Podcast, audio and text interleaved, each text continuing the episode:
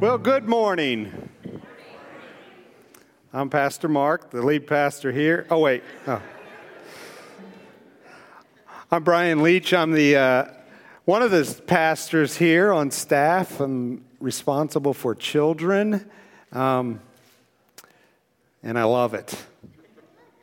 So uh, I want to try something really quick uh, just to make sure you're out there because the lights are pretty bright on me. Um, I want to get a response from you. I do this when I speak at camps, but uh, it's really good. I want to hear you repeat after me Taste and see, that the Lord is good. Yeah, that was okay, but only half of you participated. So we're going to try it again now that you're awake. Repeating after me means say what I say, all right? Taste and see, that the Lord is good. Now there's people out there. It's good that you're here today. Well, uh, I am going to ask at this time for all the kids to come up because they're here today. And I want you to stand right here in front here. I'm going to do something I'm very nervous about. So, kids, come on up. Come on up. There you go. I see them coming. And another, and another. All right.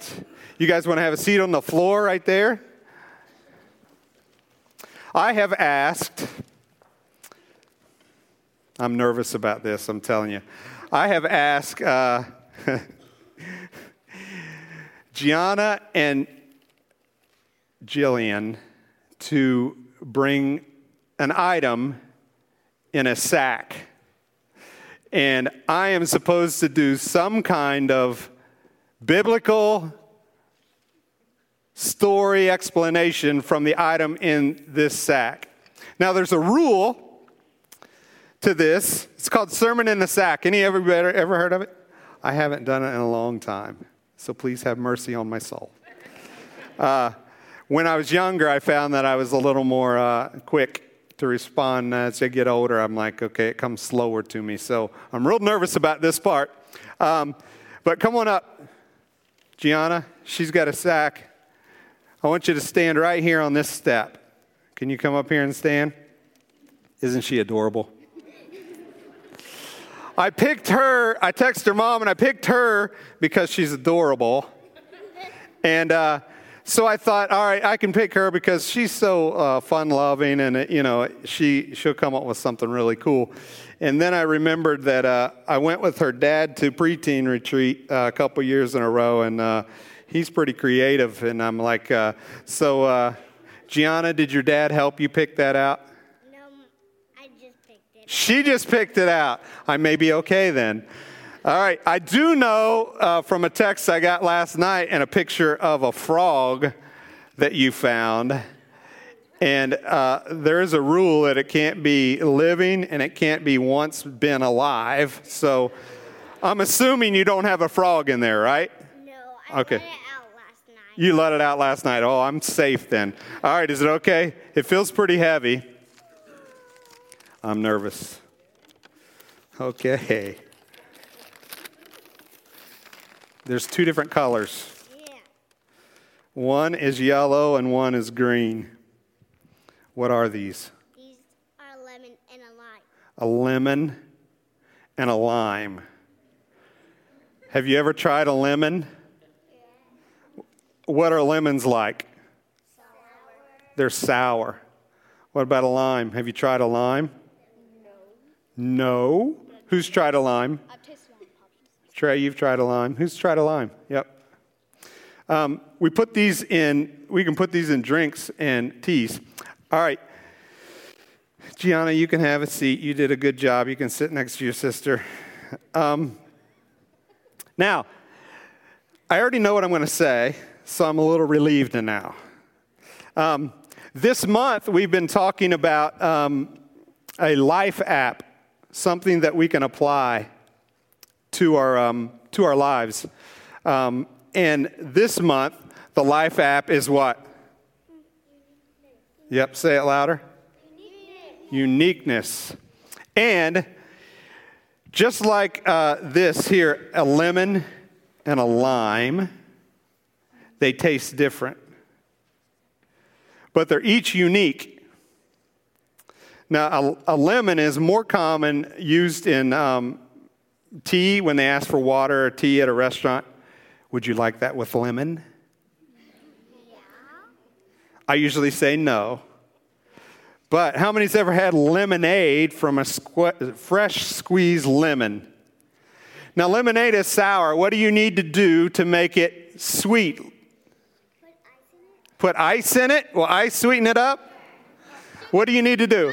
Put sugar in it. Nobody likes sugar, right? Because sugar's in candy and nobody likes candy. Right? You, you like candy? Yeah. Really? All right. Now, lime tastes different, but it looks kind of the same, other than they're uh, different colors, right? But each of one of them are unique. Just like we've been talking about all month long. That we're unique. Not one of us look the same as somebody else. Even identical twins look different than each other in some way. So we're all unique, just like the lemon and the lime. They have their purpose. You can use them for different things, but they taste different. God created them different. God created one to do one purpose and one to do another.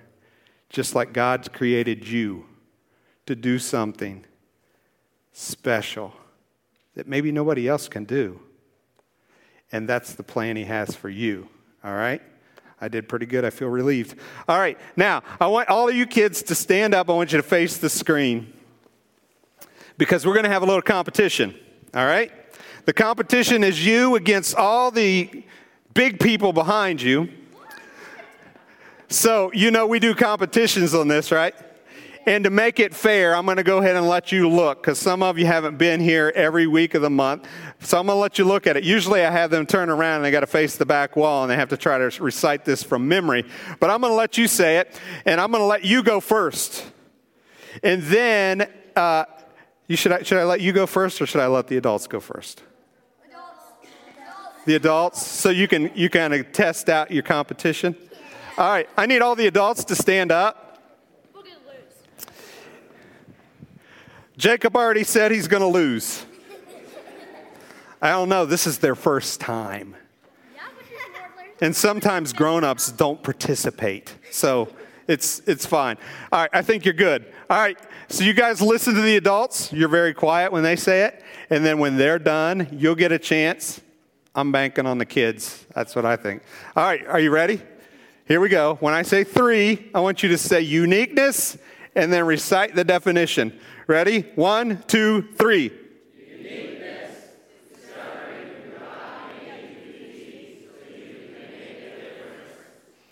That was pretty good, but there was a little echo in there. They weren't together, so you guys can be seated.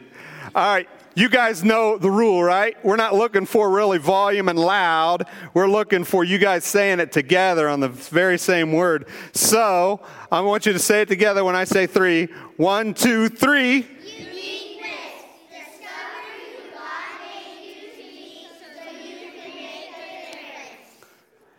You guys are the winners. Okay, now, just to make this interesting though, we're not going to have them do it again, but we're going to have you do it again while you face them. I want you to turn around. And when I say three, I want you to recite it the best you can remember all together. One, two, three.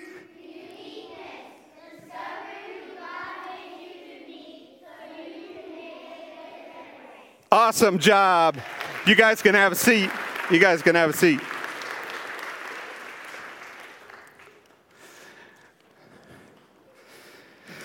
Ah, now I can take a deep breath and let's, uh, let's talk about what God has prepared for us today. Um, we've been doing a series. Um, before I forget, because I, I almost forgot this, I knew I'd forget, so I wrote it down. Uh, this past week, we had a celebration of life for someone who was very influential to me and maybe to all of you or many of you in the room that uh, we had a celebration of life of uh, Garnet Beam, who passed away and it went on to be with her uh, Lord and Savior. And uh, we get to have another celebration of life this coming week. Um, yesterday morning, uh, Rita Anderson, um, um, Riccardi, sorry, Rita Anderson Riccardi passed away yesterday morning and went on to be with her uh, Savior and Lord. And the viewing is going to be here at the church Wednesday from 5 to 8. And the celebration of life service will be Thursday morning at 11 o'clock. I want to make sure I get that right. Um, I talked to Jody Anderson in the hallway, and she said uh, that Garnet went to be with um, the Lord enjoying heaven, and then all of a sudden um, she called down to Rita and said, Rita, it's beautiful up here. Come on up. So uh, that's going to be uh, happening this week. So I wanted to make sure that that everyone knows that. We've been talking about uh, stories, parables that Jesus told, and today we're going to continue. And I was kind of hoping um, that when it got to my turn to preach, that this particular story um, was not taken, and that all the pastors that preached this helped get this series. Uh, fulfilling this series uh, wouldn't take mine and because i think i'm one of the last ones so uh, i'm glad to say that i get to preach on Luke chapter 15. So, uh, something that's really, really cool. Um, now, this particular chapter, we could actually break it down into a three sermon series. It's that, that I mean, there's a lot of detail in this.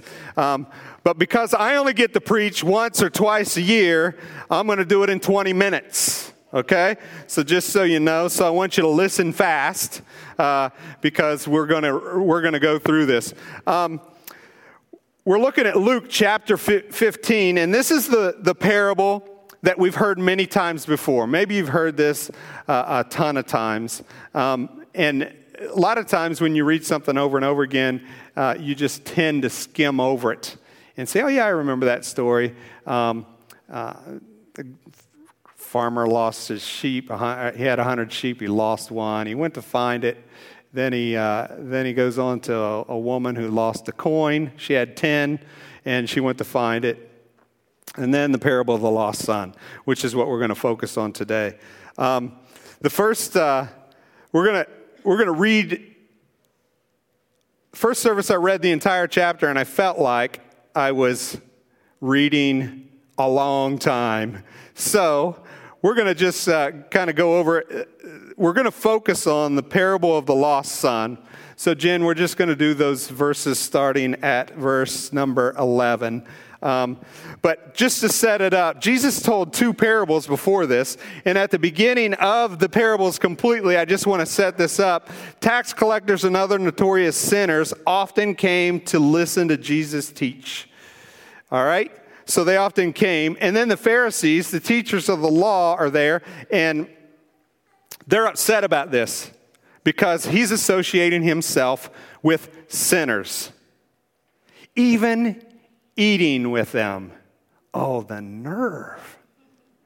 So the Jesus knew this, so he thought he would tell a story and kind of paint a picture for us. And he told three parables, and they're right in a row. The first one is the story of the lost sheep. There's a, a farmer who has a hundred sheep, and one of them is missing. So he goes and he finds the one that's missing, and when he brings it back, he rejoices, he carries it back home, and he calls his friends, and they have a party because he found his lost sheep. And then the second parable is the coin. A, a, a lady lost a coin in her home. She had 10, she only has nine now.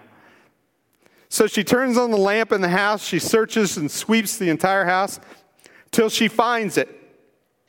And when she finds it again, she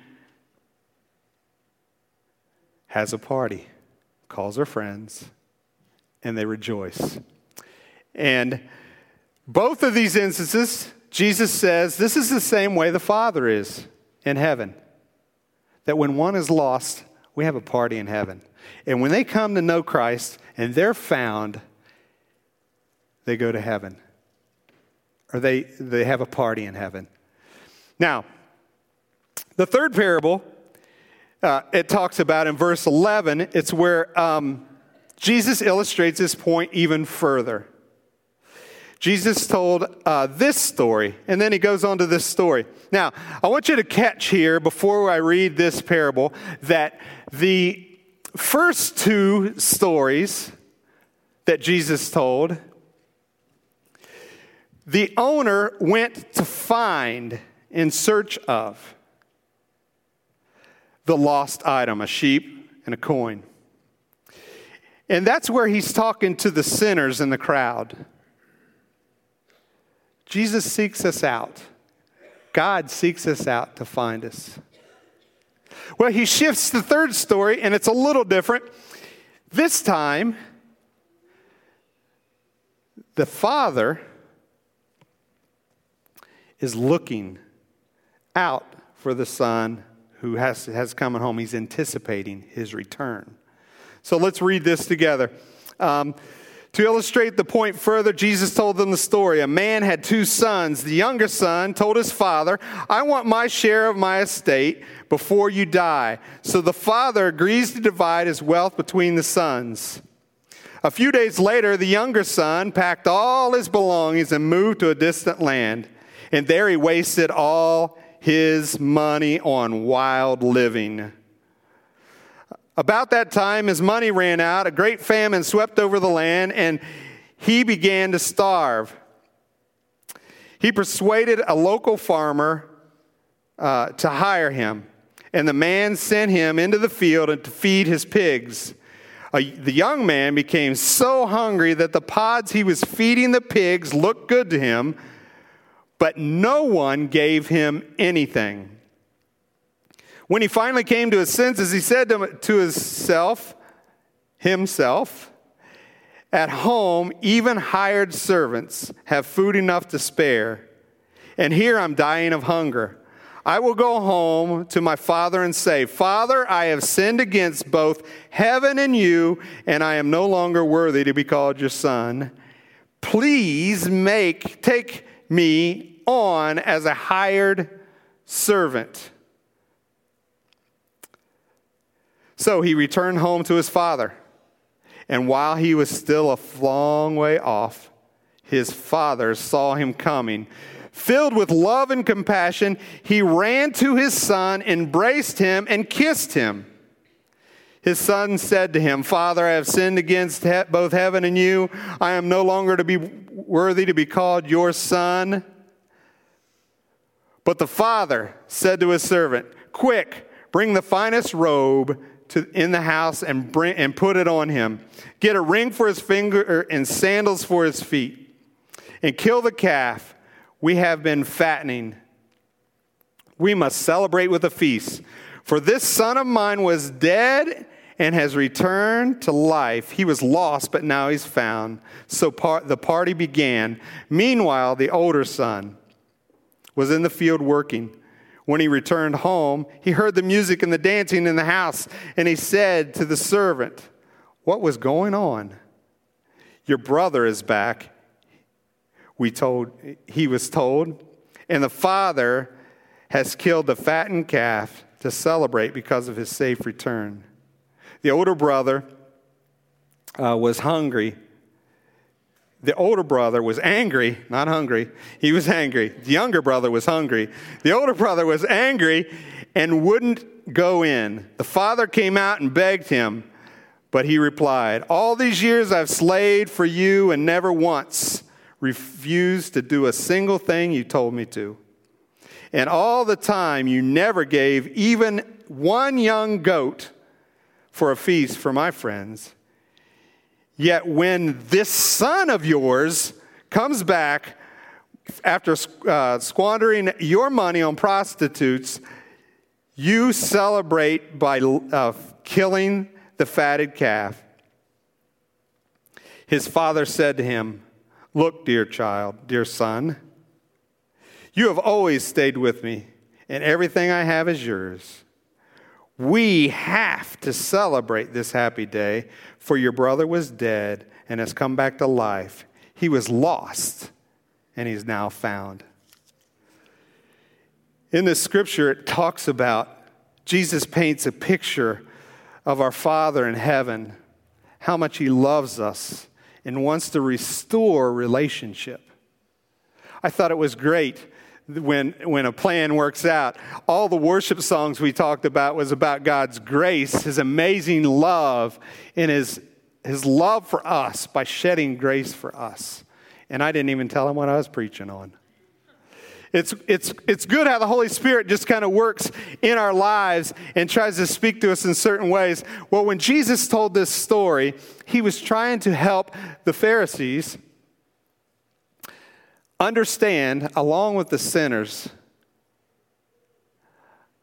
that God, our Father in heaven, how much He totally loves us, how much He cares for us.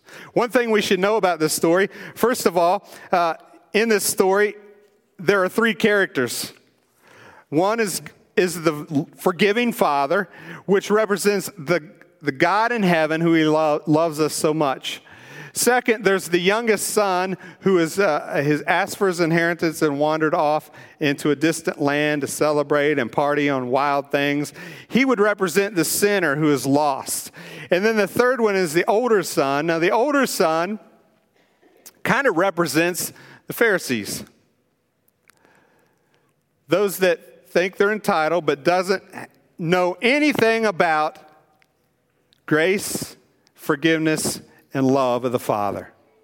They read about it, they know it in their head, but they can't translate it to their heart. Today, in this story, Jesus tells us how we should totally and undeniably understand and know how loving our Father is. So the son, he asked the father, he says, Give me my inheritance. Now, this is pretty rude, and actually, it is very unloving that the son would ask for money from his father because an inheritance is, is after the father passes away. So it's kind of um, it's kind of rude and not very loving. So in other words, the son is wishing that his father was dead because he's tired of waiting around for him to die, and he wants his money now. So he gets it now.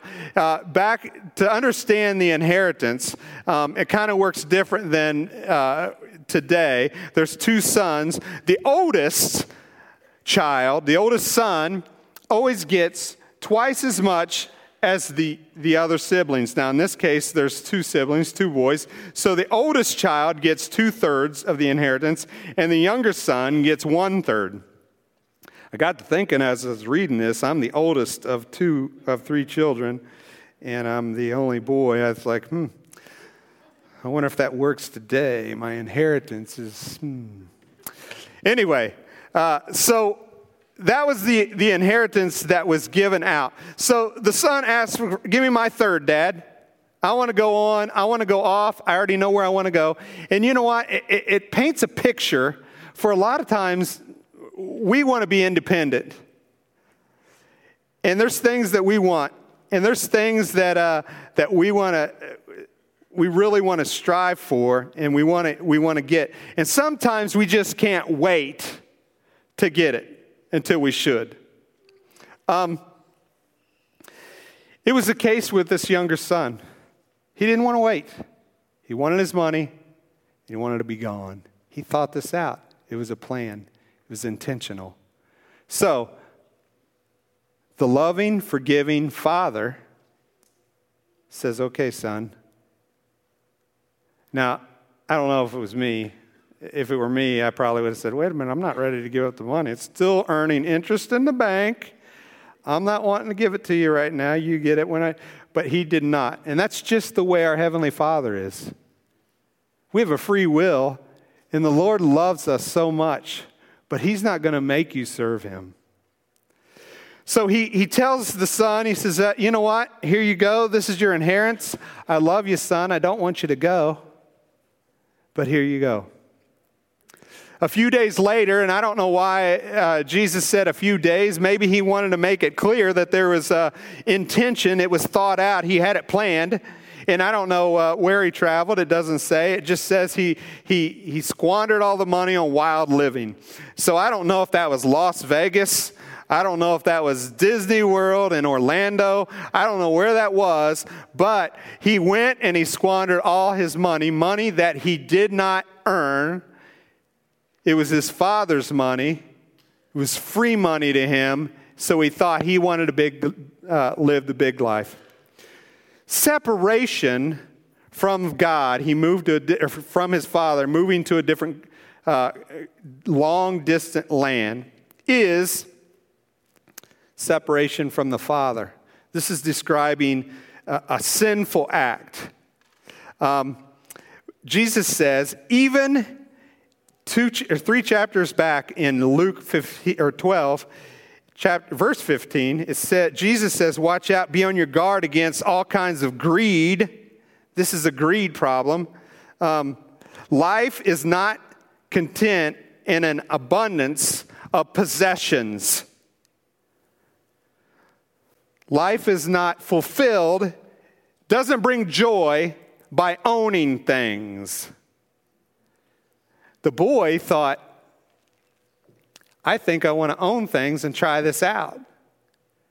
And the boy, the young son, tested this. And we all know in the end that he found out that it does bring despair. Sin always promises more than it gives. Sin takes you further than you want to go. Sin leaves you worse off than you were before, and sin promises freedom, but it brings slavery. The young son figured all this out.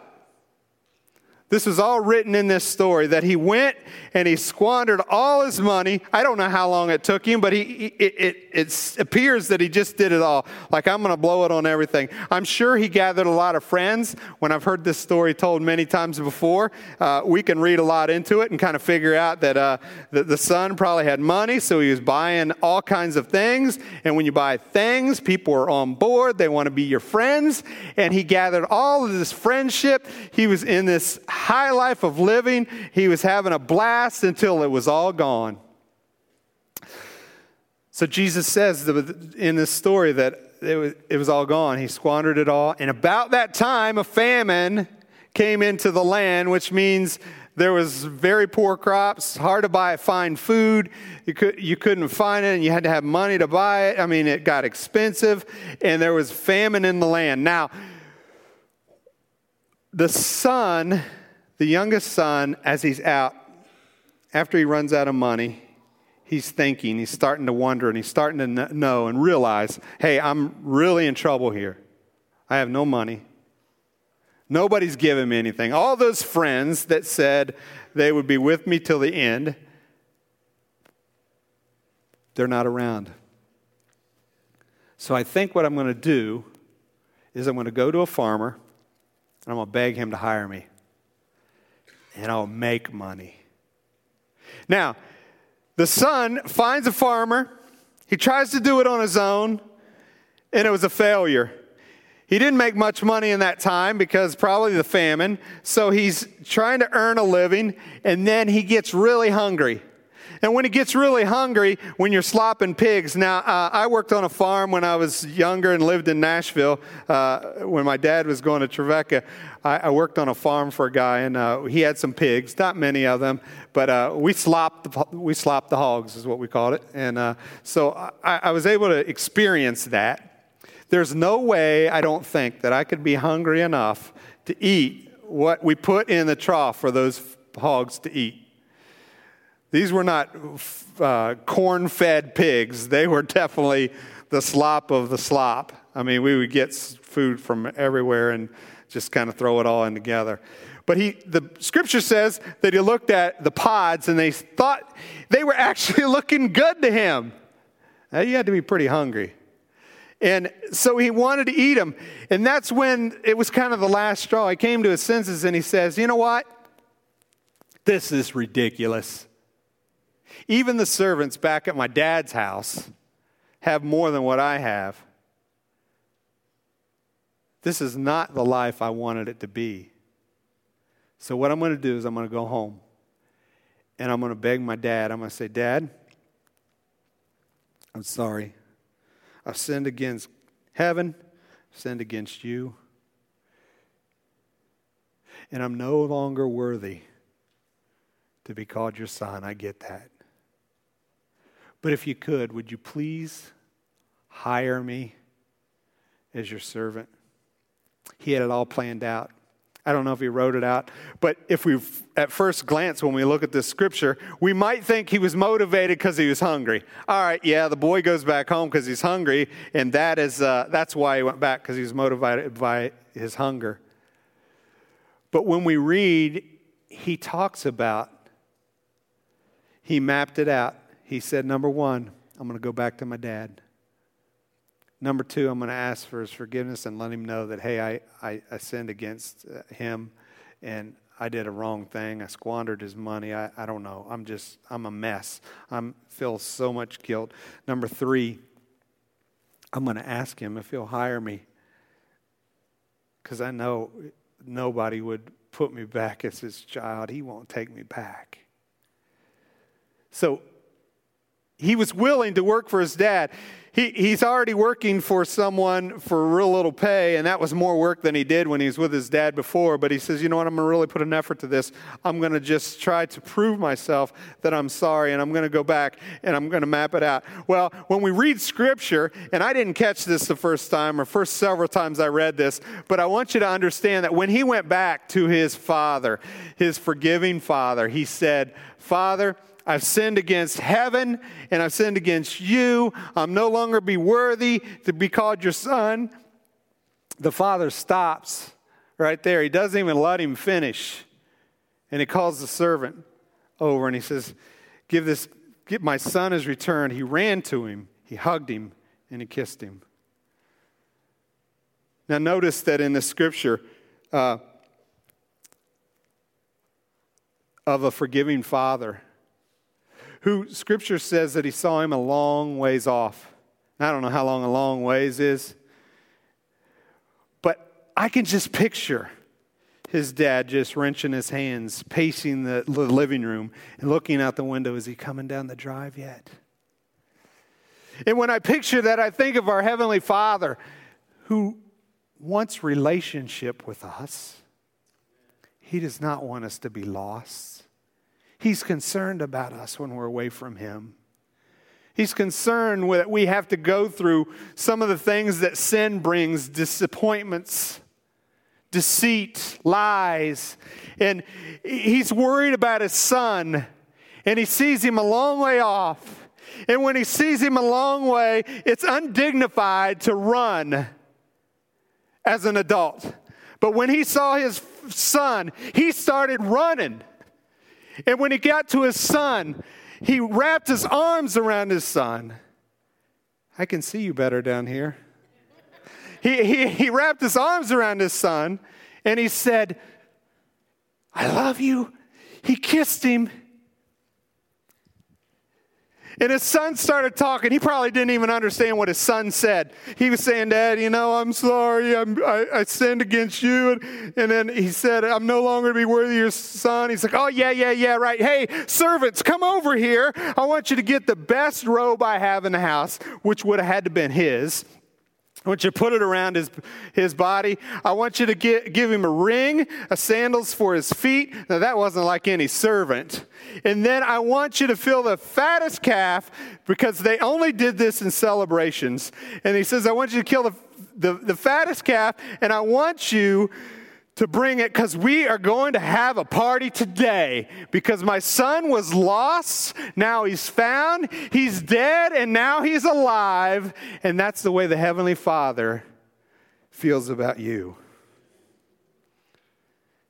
because he loves you. He doesn't want guilt to be on you. He doesn't want you to hurt. He doesn't want you to walk down the valley of sin because He wants the best for you. But this is a picture of the son who said, Oh, I don't care what that is, but then came back and repented. And that's the way the Father restores you. We don't deserve it. The Son didn't deserve it, He did nothing to deserve it. And if this was a this was a case in the Pharisees, they wouldn't be having a party, they would be having a funeral.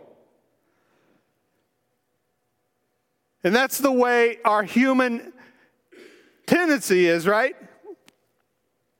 They get what he deserves. He should have never done that. I don't know if we should accept him back or not. The loving Father holds no sin against us from a repentant heart. Let's talk about the older son. The older son hears the commotion, comes in from the field. He hears the, uh, all the stuff that's going on. He says, What's going on? Servant says, uh, They're having a party for your brother. He's come back, and uh, they killed the fattest calf, put some really nice clothes on him, and they're having a party.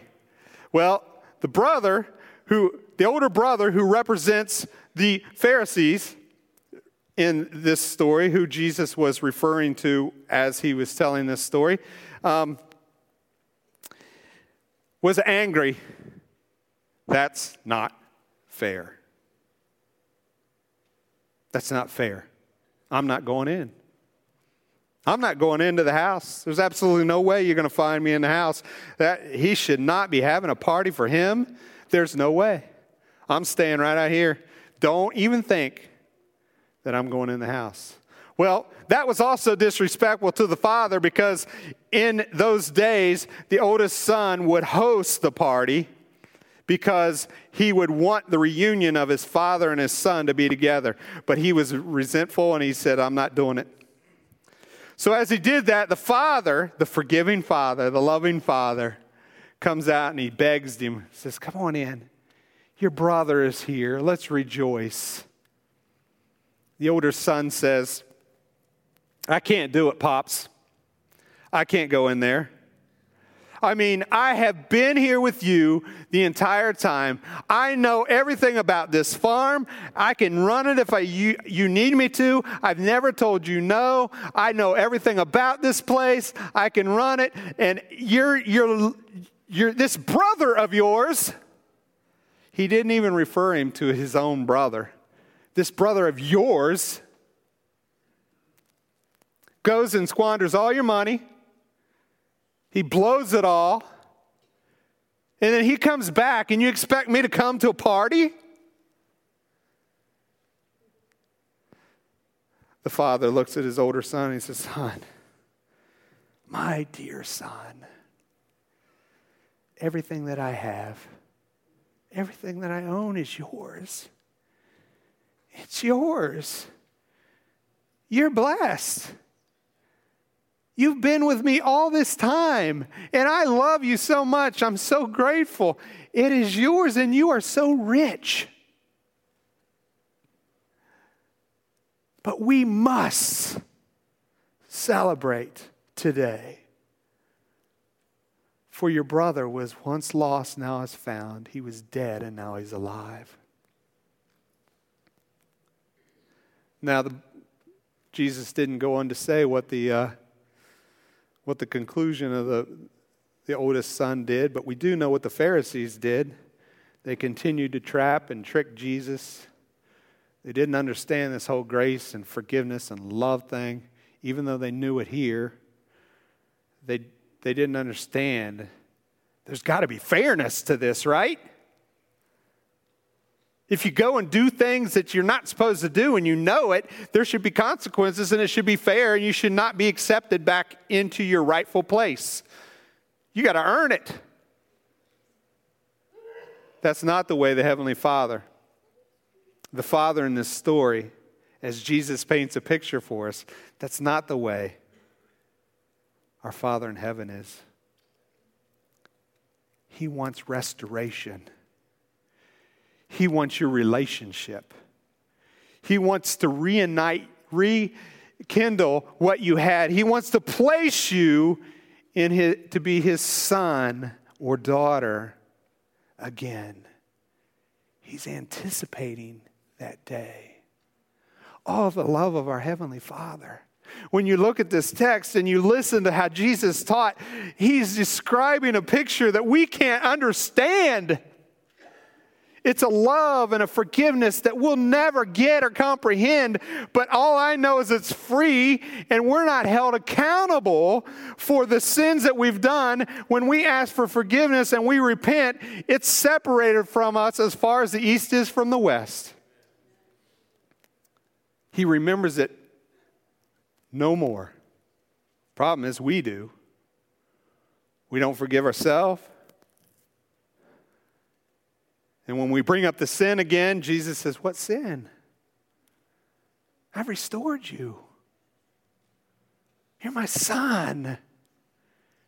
You're my daughter. I love you. As I conclude with the, the message today, I want it to be clear. I want us to understand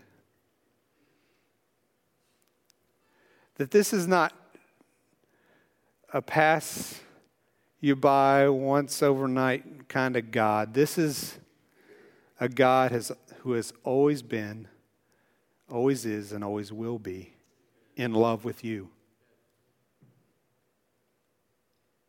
You can't run far enough away from the Lord that He can't redeem you. He loves you no matter what you do, and He wants to restore you. He wants to free you from guilt, shame, deception. He's the truth. And this is exactly the picture Jesus has painted, not only for them, but written in scriptures for you and I to read so that we can understand and know just a glimpse of how our Heavenly Father feels about you and I. And we're going to close with a question that I want to ask you. Is there anyone in the story that you say, I can refer to that? Yes, that's me.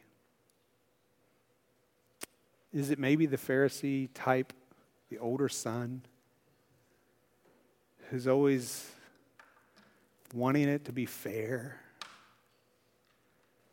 You know God's word. You do the right things, but maybe you condemn those who don't outwardly show the love of the Father. Or maybe you're the son who's lost, who's run, wandered off, drifted to a far land, and you feel separated from God. God's anticipating to, reunite, to be reunite, reunited with you because he loves you. Or maybe you just say, This is a great story. It's a good reminder of God's love for me.